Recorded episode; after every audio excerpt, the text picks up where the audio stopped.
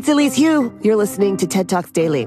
I was talking with today's speaker, Isha Datar, at TED Monterey in 2021, and said to her, I'm philosophically a vegetarian, but I don't practice. That is, I know it's so much better for humanity and creatures and the planet to not eat meat, but I can't quite quit it.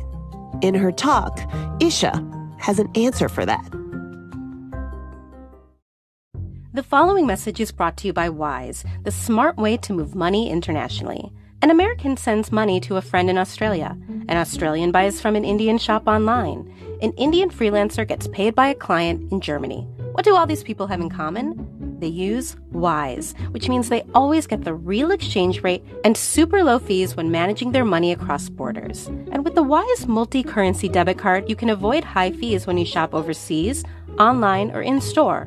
Wise is designed by international people for international people. Try Wise for free at wise.com/talks. Diners in Singapore are eating chicken nuggets made from a chicken who is never killed. How is this possible? Through the power of what I call cellular agriculture. For the past decade, I've been an advocate for growing meat in a lab. Here's how it works. Rather than raise a whole chicken with beaks, feathers, sentience, we grow the meat directly from muscle cells. We take a small biopsy from a living animal and then extract the cells of interest. They're probably muscle cells, but they could be fat or connective tissue as well. Now, muscle cells in particular love to attach onto surfaces. It helps them grow and elongate into those long muscle fibers that we're so familiar with. So we might provide a scaffolding material for those cells to adhere onto. And then, of course, we have to feed the cells something. So we'd put them in a liquid medium that provides all the nutrients that these cells need to grow and divide carbohydrates, amino acids, growth factors, and more. Lastly, the cells on the scaffold in the medium all grow within a bioreactor, which is kind of like a large stainless steel tank, looks a lot like brewing equipment, and can be just as big as well. And the bioreactor really just provides that constant, stable environment that those cells need to flourish in stable temperature, pressure, inflows, outflows, etc. And after those cells get a chance to proliferate and differentiate, mature into muscle fibers, we might harvest the cells and the tissues and then turn them into a nugget. A nugget that was boneless and skinless and all white meat to begin with. Now, this wouldn't just be better for chickens and cows and pigs and the people who have to farm them and slaughter them and process their meat. This could be better for the whole world. Think of this. Early estimates of cell cultured meat's potential show that cultured meat would require 99% less land, 96% less water, and produce 96% fewer greenhouse gas emissions. Now, those are still speculative early estimates, but think about the incredible potential that this technology holds. I mean, if this all works, this would be a new subsistence strategy, a new tool set for producing food. It wouldn't just be a new product category. And I think it's our once in a lifetime opportunity to get a second chance at agriculture, to do things better and to learn from our mistakes. What do I mean by mistakes? After all, this is a food system that keeps billions of people alive, yes. But look at what has happened to chickens in just 50 years.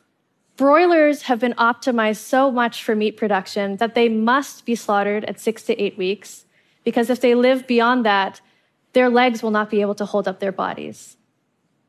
That is real suffering. What about farms?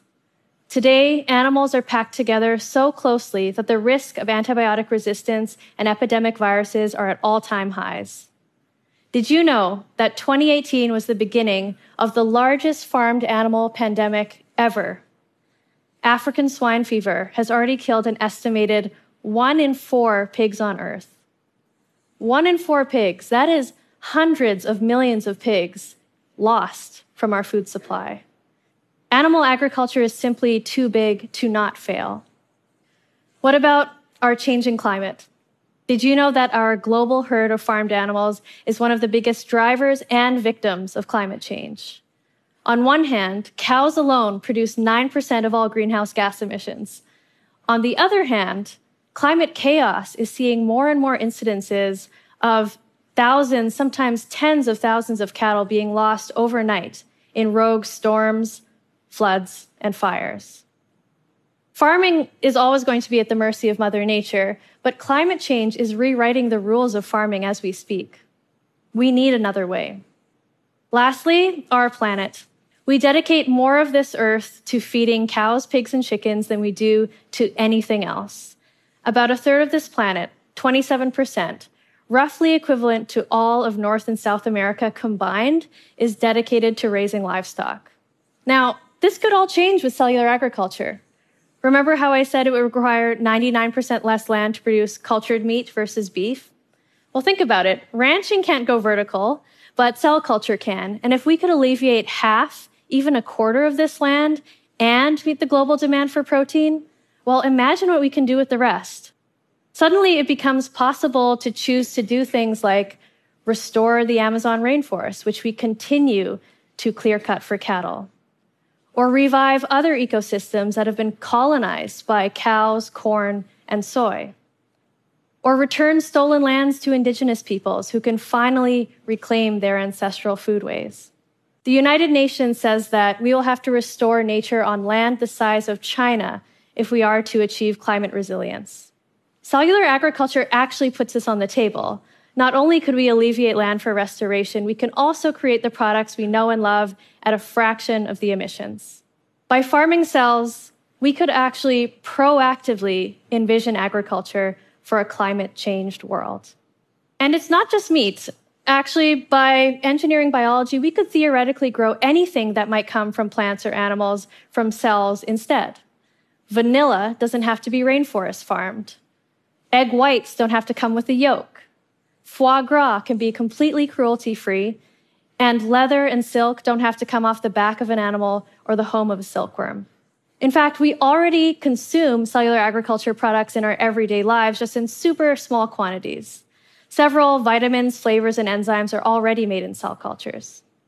In fact, rennet, which is the set of enzymes used to turn milk into curds and whey for cheese making, used to come from the stomach lining of the fourth stomach of calves, baby cows.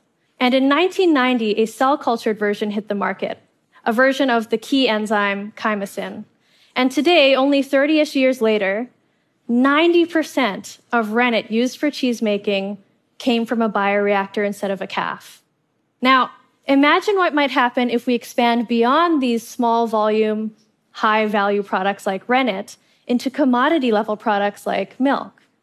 Well, it's getting started. Today, you can buy ice cream, real dairy ice cream that was produced by cellular agriculture. This is cow's milk that never came from a cow. It came from a computer. The gene for whey protein was looked up in an open source database, printed, and then inserted into the DNA of an organism called trichoderma. Now, just like in brewing, where we feed sugar to yeast to brew alcohol in a big stainless steel fermenter, we feed sugar to this modified trichoderma, and out comes whey proteins that we can put in yogurt, cream cheese, and ice cream. Now, I have to admit that maybe this is the easy stuff, relatively speaking. I mean, we have been modifying microorganisms to make proteins for us for decades now, and tissue engineering, which is what would be needed for meat production, is a lot newer science. I mean, animal cells are just a lot more finicky than microbes in cell culture, and growing a lot of animal cells and achieving three dimensionality is just no easy feat. But we're getting there. Today, I've seen estimates of cell cultured meat's cost as low as $50 per pound. That's one twenty-seven thousandth what it was less than a decade ago. And I can really only see the price of cultured meat coming down, and I can only see the price of meat from animals going up. I mean, think about it. You know, we're still in the early days of R&D. As scientific breakthroughs are made like recycling growth medium, reducing the cost of growth factors, and achieving higher cell density in vitro, this cost is still going to go down. Meanwhile, the price of meat from animals is already artificially low due to heavy subsidization. It does not reflect the cost to the public health or to the environment. And in a world changed by COVID, African swine fever, and a changing climate, the price of meat from animals can only go up. In fact, I think that price parity would be well within reach if it were an even playing field. On one hand, we have animal agriculture, which is so heavily supported by public funding and government support.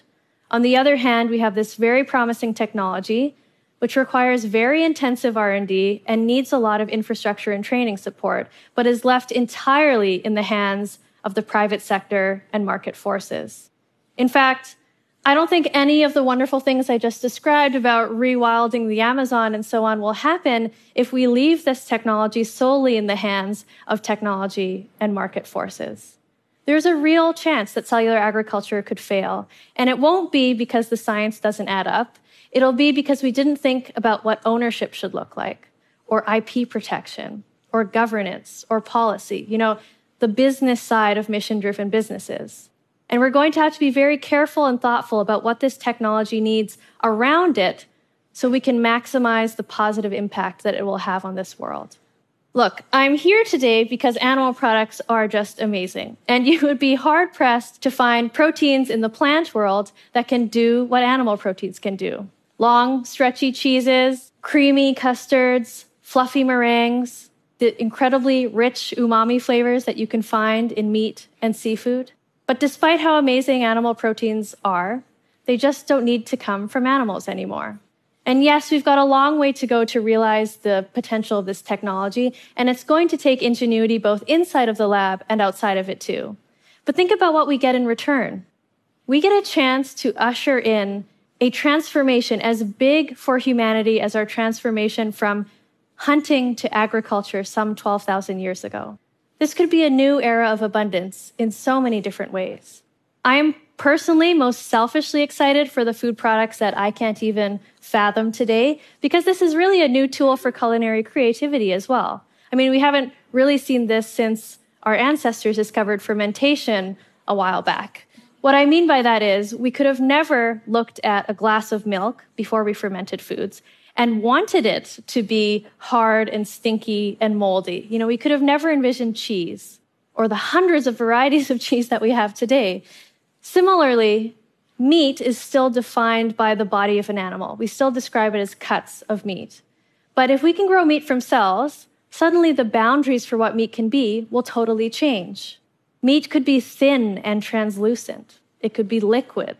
It could be crunchy. It could be bubbly. Burgers are the baseline, and sausages are just the starting point, and nuggets are nowhere near what's possible with cellular agriculture. Let's dream up a bigger, bolder future of food. Thank you. TED Talks Daily is hosted by me, Elise Hu, and produced by TED. Theme music is from Allison Leyton Brown, and our mixer is Christopher Faizy Bogan. We record the talks at TED events we host or from TEDx events, which are organized independently by volunteers all over the world. And we'd love to hear from you. Leave us a review on Apple Podcasts or email us at podcasts at TED.com.